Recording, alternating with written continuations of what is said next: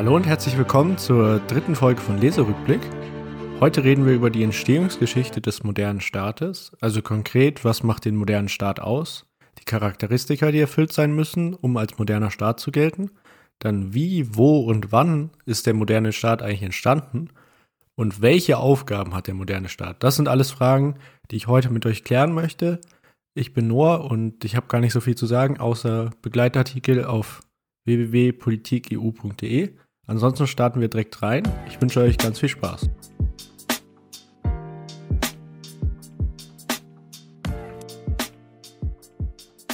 Sich in politischen Gemeinschaften zu organisieren, ist ein Kernmerkmal der menschlichen Existenz, wenn auch diese Organisationsformen immer unterschiedlich aussahen.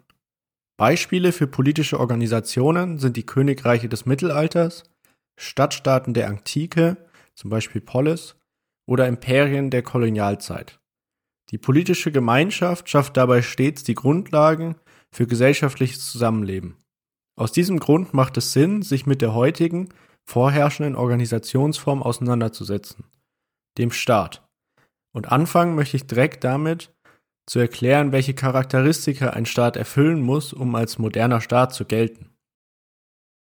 Nach Max Weber ist ein Staat eine politische Gemeinschaft, die innerhalb eines gewissen Territoriums mit Erfolg das Gewaltenmonopol behauptet. Das heißt, es geht darum, dass jemand aktiv legitim Gewalt ausüben kann, also die Polizei beauftragt, Militär, quasi die Gesetze prüft und prüft, dass sie eingehalten werden oder gegebenenfalls sanktioniert, wenn sie nicht eingehalten werden und auch den Staat gegen andere Staaten oder andere Gefahren verteidigt von außerhalb.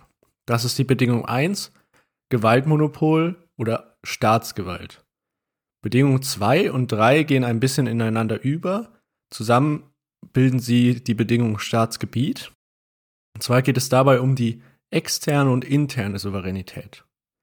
Die externe Souveränität bedeutet, dass die Selbstständigkeit des Staates in der Weltbevölkerung anerkannt ist, also dass es offizielle diplomatische Beziehungen gibt, dass sie ins internationale Netz eingebaut sind und dass sie eben akzeptiert sind von anderen Staaten.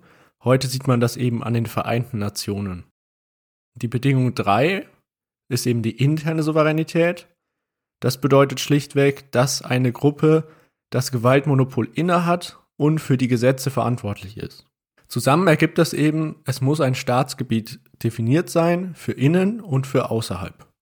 Bedingung 4 ist, dass der Souverän im gewissen Umfang die Bevölkerung ist und eben ein Repräsentant wählt, was wir ja als Regierung kennen, die sind quasi Repräsentation des Souveränen die Bevölkerung. Und die Bevölkerung verleiht dem Souverän oder dem repräsentativen Souverän eben Legitimität. Was wiederum bedeutet, dass die Bevölkerung akzeptiert, dass jemand oder eine Gruppe über sie regiert. Und damit haben wir die vierte Bedingung, und zwar das Staatsvolk. Dabei ist noch wichtig zu erwähnen, ein Staat ist nicht unbedingt eine Nation.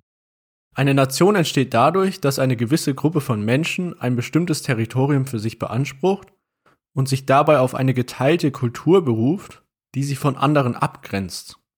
Das bedeutet, sie streben an, ein Staat zu werden, aufgrund ihrer geteilten Kultur, die sie als Legitimität ansehen, eben eine Nation und einen Staat zu gründen. Das bedeutet, eine Nation ist immer ein Staat, aber ein Staat muss keine Nation sein. Sehen wir uns an, wie die Staatsform in Europa vor dem modernen Staat aussah.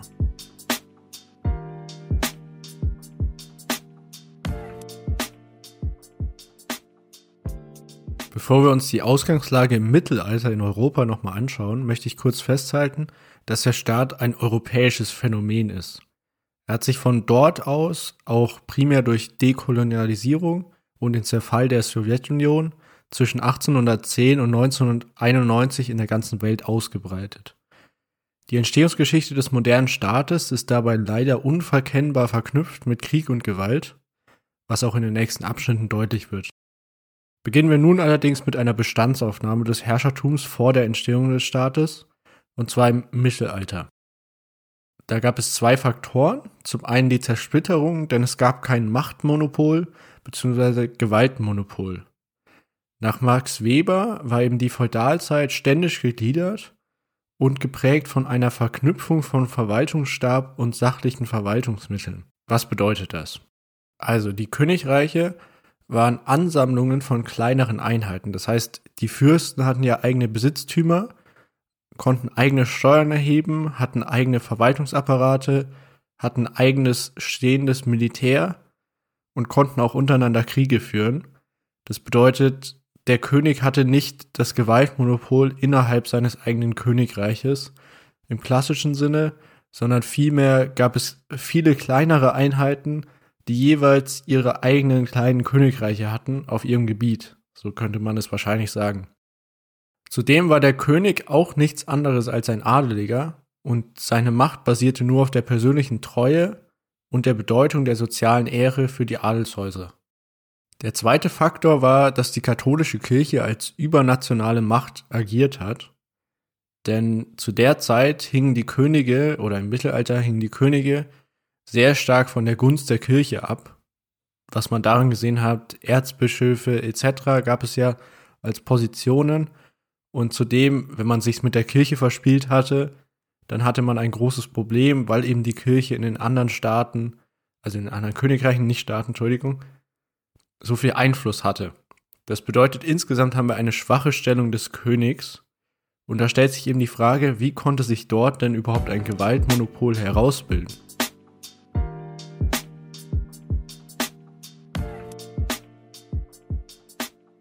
Ausschlaggebend dafür war die Erfindung des Schießpulvers und dessen Verbreitung im 14. Jahrhundert, denn diese hatte einen Wandel in der Armee zur Folge. Also es gab ein Wachstum der Armeen, zum Beispiel in England und Frankreich wuchsen die Armeegrößen um das Zehnfache in den nächsten zwei Jahrhunderten und es gab eine Umstrukturierung, weil der Ritter verloren bedeutet, denn diese Waffe konnte jede zu der Zeit verfügbare Rüstung durchschlagen und deshalb ging es mehr in Richtung Masse statt Klasse. Hinzu kamen noch größere Kosten für diese größeren Armeen und umso größer die Armee ist, umso mehr Verwaltungsaufwand hat man auch. Also die müssen besser koordiniert werden, müssen besser miteinander arbeiten. Und das führte eben dazu, dass sich nicht mehr auf diese kleinen Privatarmeen verlassen wurde, sondern vielmehr wurden sie zu einer Armee des Königs durch diese Standardisierung, diese neuen komplexen Taktiken, die erforderliche Koordination, wurden zentrale Ausbildungsstätten geschaffen und eben auch der Fachoffizier. Also einmal wurde damit die moderne Bürokratie begründet, durch die Professionalisierung des Berufes, aber auch das Berufsbeamtentum gewissermaßen geboren Hinzu kamen noch Juristen und Finanziers in der Zeit. Das führte wiederum dazu, dass die Adeligen in ihrer Stellung zunehmend zu Dilettanten wurden. Also im Prinzip heißt Dilettanten Amateure. Das Ergebnis daraus war, dass die Macht der Fürsten schwand und die Könige an Bedeutung gewannen, weil sie immer mehr Macht auf sich zentralisierten. Das sieht man auch gut daran, dass die Zahl der unabhängig politischen Einheiten von 500 auf 25 abnahm Deutschland und Italien ausgenommen. Ab dem 15. Jahrhundert war die Vormachtstellung der Adelshäuser dann endgültig gebrochen. An ihrer Stelle entstanden zentralisierte Regierungen, die über ein definiertes Staatsgebiet mit standardisierten Regeln, Verwaltungen und Gerichtssystemen regierten. Somit war das grundlegende Gewaltmonopol geschaffen, was eben unsere Bedingung 1 für einen modernen Staat war. Jetzt hatten wir nur noch den zweiten Einflussfaktor, die Kirche. Und das hat sich verändert mit den Religionskriegen infolge des Westfälischen Friedens. Das heißt, die übernationale Autorität der Kirche wurde infolge des Endes des Dreißigjährigen Krieges gebrochen und somit wurde die interne Souveränität des Königs geschaffen und gleichzeitig auch die externe Souveränität, denn es entstanden offizielle Staatsgrenzen und offizielle diplomatische Beziehungen wurden aufgebaut wodurch sich die Staaten gegenseitig anerkannten und bestimmte Staatsgrenzen definierten. Und somit ist auch die externe Souveränität erfüllt. Und das war ja unsere zusammengesetzte Bedingung, und zwar Staatsgebiet. Hier ist es so, dass sich die Philosophie erst nachträglich oder zum Ende der Konsolidierung dieser neuen zentralisierten Staaten mit der zentralisierten Macht auseinandersetzten und eine theoretische Basis schafften. Ganz zentral dafür ist der französische Philosoph Jean Baudin, der ein theoretisches Konstrukt dafür entworfen hat und er argumentierte, dass eine zentrale Autorität fünf Hauptfunktionen bündeln sollte. Gesetzgebung, Krieg und Frieden, öffentliche Stellen, juristische Fragen und die Währung. Also kurzes Zwischenfazit. Wir haben jetzt drei der vier Voraussetzungen geschaffen. Was noch fehlte, war die Rolle der Bevölkerung als eigentlicher Souverän. Und da war es eben so, dass nicht das theoretische Konstrukt folgte, sondern es wurde erst das theoretische Konstrukt entworfen, und zwar vom englischen Philosophen John Locke mit seinem Konzept der Natural Rights, was sich so übersetzen lässt als Naturrechte oder Freiheitsrechte. Und seine Idee war, dass verletzt ein Souverän die Lebens-, Freiheits- und Besitzrechte, verwirkte er sein Recht als Souverän und konnte durch die Bevölkerung legitim entmachtet werden. Sehen wir uns jetzt an, wie diese beiden jetzt zusammengeführt wurden. Also werden die drei Bedingungen von vier erfüllt und das theoretische Konstrukt für die vierte geschaffen. Aber wie wurde jetzt die Theorie und die Praxis zusammengeführt?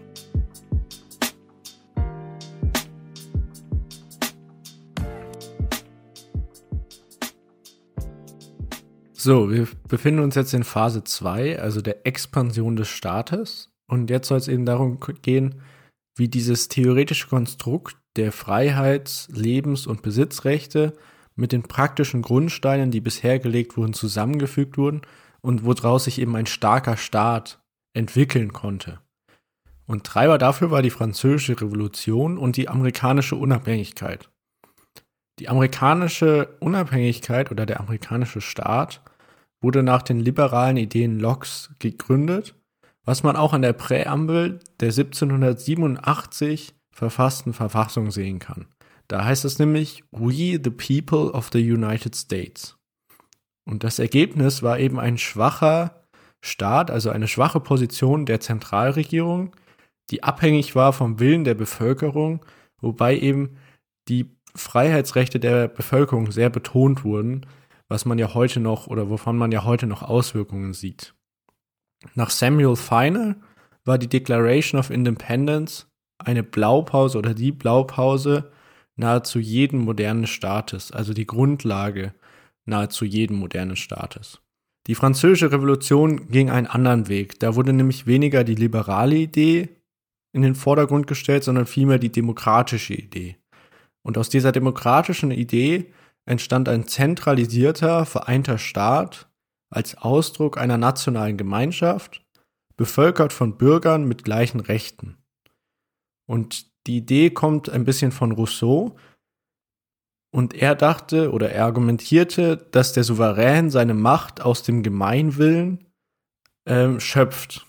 Und das Ergebnis war eben eine mächtige zentrale Regierung, denn sie hatte das Vertrauen der Bevölkerung erhalten und das steht eben konträr zu den Ideen des amerikanischen Staates.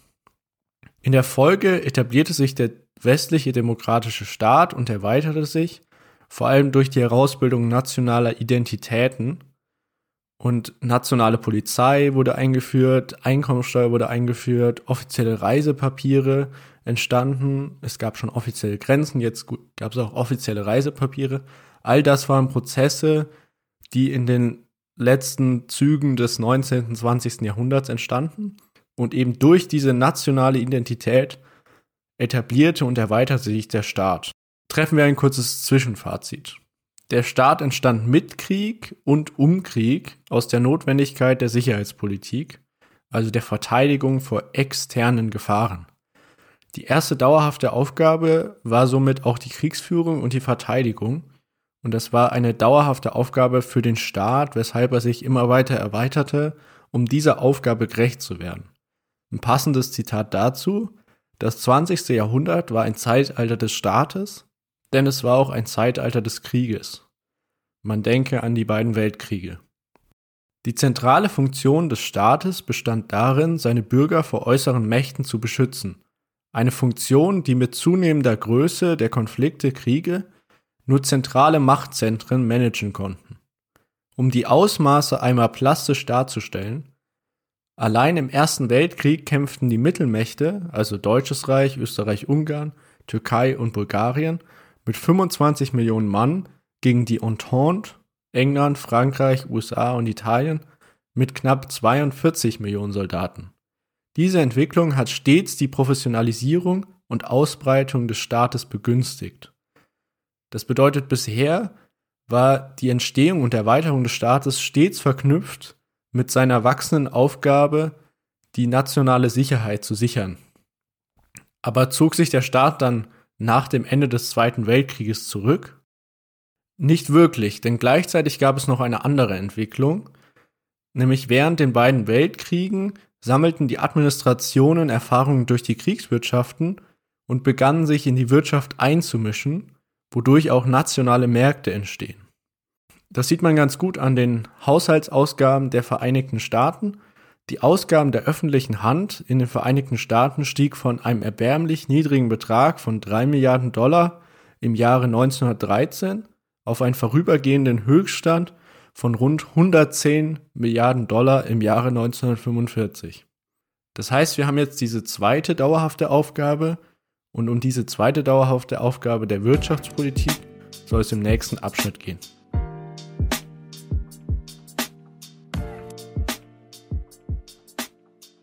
Reden wir also darüber, wie sich der Staat nach 1945 weiterentwickelt hat, nachdem seine dauerhafte Aufgabe jetzt auch die Wirtschaftspolitik umfasste. Das Ganze wird beschrieben als eine Entwicklung vom Warfare State, also vom Kriegsstaat, zum Welfare State, also dem Sozialstaat. Im Welfare State oder im Sozialstaat ist eben die Aufgabe des Staates nicht nur auf die physische Sicherheit der Bevölkerung beschränkt, sondern er soll auch die sozialen und wirtschaftlichen Grundlagen für die Bevölkerung sichern. Das geht zurück auf den Ökonomen John Maynard Keynes, der eben die Fiskalpolitik begründet hat oder gewissermaßen begründet hat, wobei der Staat nämlich in die Konjunktur eingreift durch Staatsausgaben und Steuern, um eben die Konjunkturschwankungen auszugleichen. Gleichzeitig gibt es auch die Blütezeit oder gab es auch die Blütezeit der Sozialpolitik. Es wurden Arbeitslosengelder, Rentensysteme und öffentliche Gesundheitssysteme eingebaut oder professionalisiert. Diese neue Wirtschaftspolitik, die das Ziel hatte, Vollbeschäftigung, wurde nach und nach in den verschiedenen westlichen Staaten eingeführt. Einmal die britische Regierung, die das 1945 einführte, die USA folgte 1946 und die Bundesrepublik 1967 mit dem Stabilitäts- und Wachstumsgesetz. Allgemein war die Periode von 1945 bis zu den 70er Jahren geprägt von Wachstum, Prosperität und Optimismus, eben der Optimismus, dass es ewig so weitergeht, dass die Weltwirtschaft ewig wachsen wird und es den Leuten immer besser geht, eben durch diese keynesianische Wirtschaftspolitik. Aber Anfang der 70er wurde dies von einem Bericht des neu gegründeten Club of Rome erschüttert. Was machte der Club of Rome? Nun, er setzte die Faktoren unserer Wirtschaft, Rohstoffe, Energie, Nahrungsmittel, Umweltverschmutzung und Bevölkerungswachstum in Beziehung zueinander und erstellte ein Computerprogramm für die kommenden 200 Jahre. Das Ergebnis dieser Berechnung war so alarmierend, die dann in einer Studie dargestellt wurden, dass die Wissenschaftler ihrer Studie den Namen die Grenzen des Wachstums gaben. Es wurde klar, dass die Weltwirtschaft sich mit Sicherheit nicht so weiterentwickeln würde wie bisher. Und nur ein Jahr später passierte es, nämlich der Beginn der Ölkrise und somit das Ende des ewigen Wachstums. Ohne jetzt da genauer ins Detail zu gehen, führte die Ölkrise zu hohen Benzin- und Ölheizkosten, kennen wir ja aus dem Ukraine-Krieg, und gleichzeitig gab es gesättigte Märkte in den internationalen Märkten. Das Ganze führte zu dem Phänomen der Stagflation, was nichts anderes ist als eine Stagnation und eine Inflation gleichzeitig. Das heißt, die Wirtschaft wuchs nicht weiter oder schrank sogar und gleichzeitig gab es Preisanstiege, wodurch eben sehr kritisch wurde für die Weltwirtschaft. Und das führte nachhaltig zu einer Staatskrise, denn über billige Kredite versuchte man die Absatzmärkte in den Entwicklungsländern aufrechtzuerhalten. Und dabei überschuldet man sich selbst national bei dem Versuch, der Arbeitslosigkeit Herr zu werden. Das Ergebnis dieses Deficit Spendings war eben, dass der mexikanische Staat plötzlich Bankrott anmeldete. Dieser konnte zwar gerettet werden, aber die Angst vor dem Bankrott mehrerer Länder gleichzeitig war eben überall präsent in der Politik, weil man nicht wusste, welche Auswirkungen das auf die, auf die internationale Wirtschaft hat und was dann passieren würde, wenn mehrere Länder gleichzeitig Bankrott anmelden. Und weil eben diese keynesianische Wirtschaftspolitik, die eben von 1945 bis 1970 gefahren wurde, keine Antwort auf dieses Phänomen der Stagflation hatte, gab es eine Wende in der Wirtschaftspolitik der Staaten, womit wir in der dritten Phase sind, der Restrukturierung der Staaten. Wie sah diese Restrukturierung aus?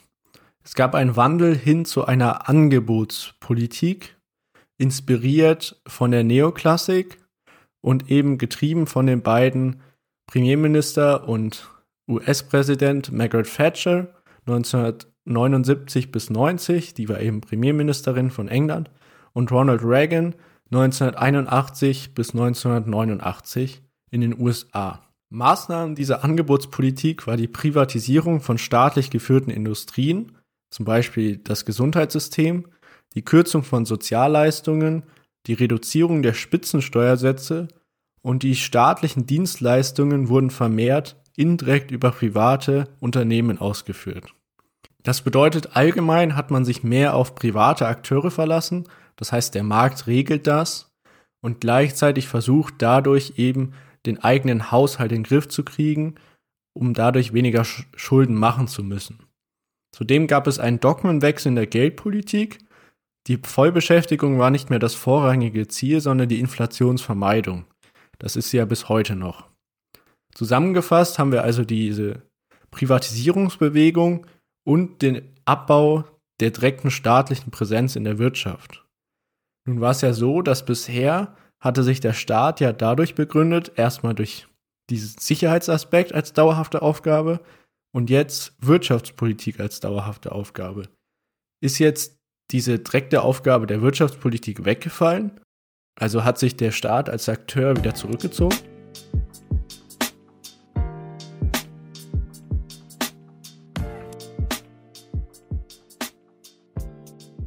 Kann man so nicht direkt sagen, denn zwar hat das direkte Wirken des Staates infolge der Angebotspolitik nachgelassen, es wurde ja viel privatisiert, aber die Rolle als Regulator der freien Märkte hat zugenommen. Beschrieben wird das in der Literatur als eine Veränderung von Government to Governance. Also Governance ist nichts anderes als das Zusammenwirken von staatlicher und privater Seite beim Ausführen dieses Machtmonopols in einem Staat. Das heißt, das heißt, der Staat gibt die Aufgaben, die er hat, an private Akteure weiter und beauftragt sie quasi in seinem Dienst, diese auszuführen. Das ist Governance und das steht eben gegen diese zentralisierte, vom Staat gesteuerte Ausführungsweise der vorherigen Zeit. Hinzu kommt, dass die stagnierenden Arbeitslosenzahlen, die Finanzkrise und die soziale Ungleichheit die Effektivität der Angebotspolitik als wirtschaftspolitisches Instrument in Frage stellen. Auch deshalb haben sich die Prognosen des 21. Jahrhunderts des Friedens und freien Märkten mit einem schwachen Staat nicht bestätigt und es wurden eben Teile der keynesianischen Wirtschaftspolitik zurückgeholt. Somit sind wir wieder am Ende. Wir haben es gesehen, wie sich der Staat entwickelt hat, dass der moderne Staat vier Merkmale aufweist, also einmal interne und externe Souveränität, die Bevölkerung als wahrer Souverän und das Gewaltmonopol. Dann hat sich der Staat bisher oder der Staat hat bisher drei Phasen durchgemacht. Einmal die Entwicklung, dann die Expansion und jetzt die Restrukturierung. Die Frage ist, ob wir gerade in einer vierten Phase stehen oder kurz vor einer erneuten Umstrukturierung. Denn Terrorismus, Finanzkrisen, Corona und Ukraine-Krieg haben den Staat aus seiner Rolle als stiller Zuschauer zurückgeholt. All diese Herausforderungen führen nachhaltig zu einer größeren Präsenz des Staates in Wirtschaft und Gesellschaft. Die Sicherheitspolitik, Wirtschafts- und Sozialpolitik sind also weiterhin Treiber der staatlichen Präsenz. Mit der zunehmenden Relevanz der Umweltpolitik hat sich zudem eine neue dauerhafte Aufgabe für den Staat entwickelt. Stehen wir also vor einer erneuten, notwendigen Umstrukturierung? Das war mein Fazit. Vielen Dank fürs Zuhören. Nächste Woche beschäftigen wir uns mit dem Vergleich von Staaten auf verschiedener Ebene und insbesondere dann ein Vergleich vom demokratischen und dem autoritären Staat. Ich hoffe, ihr schaltet wieder ein. Bis dahin.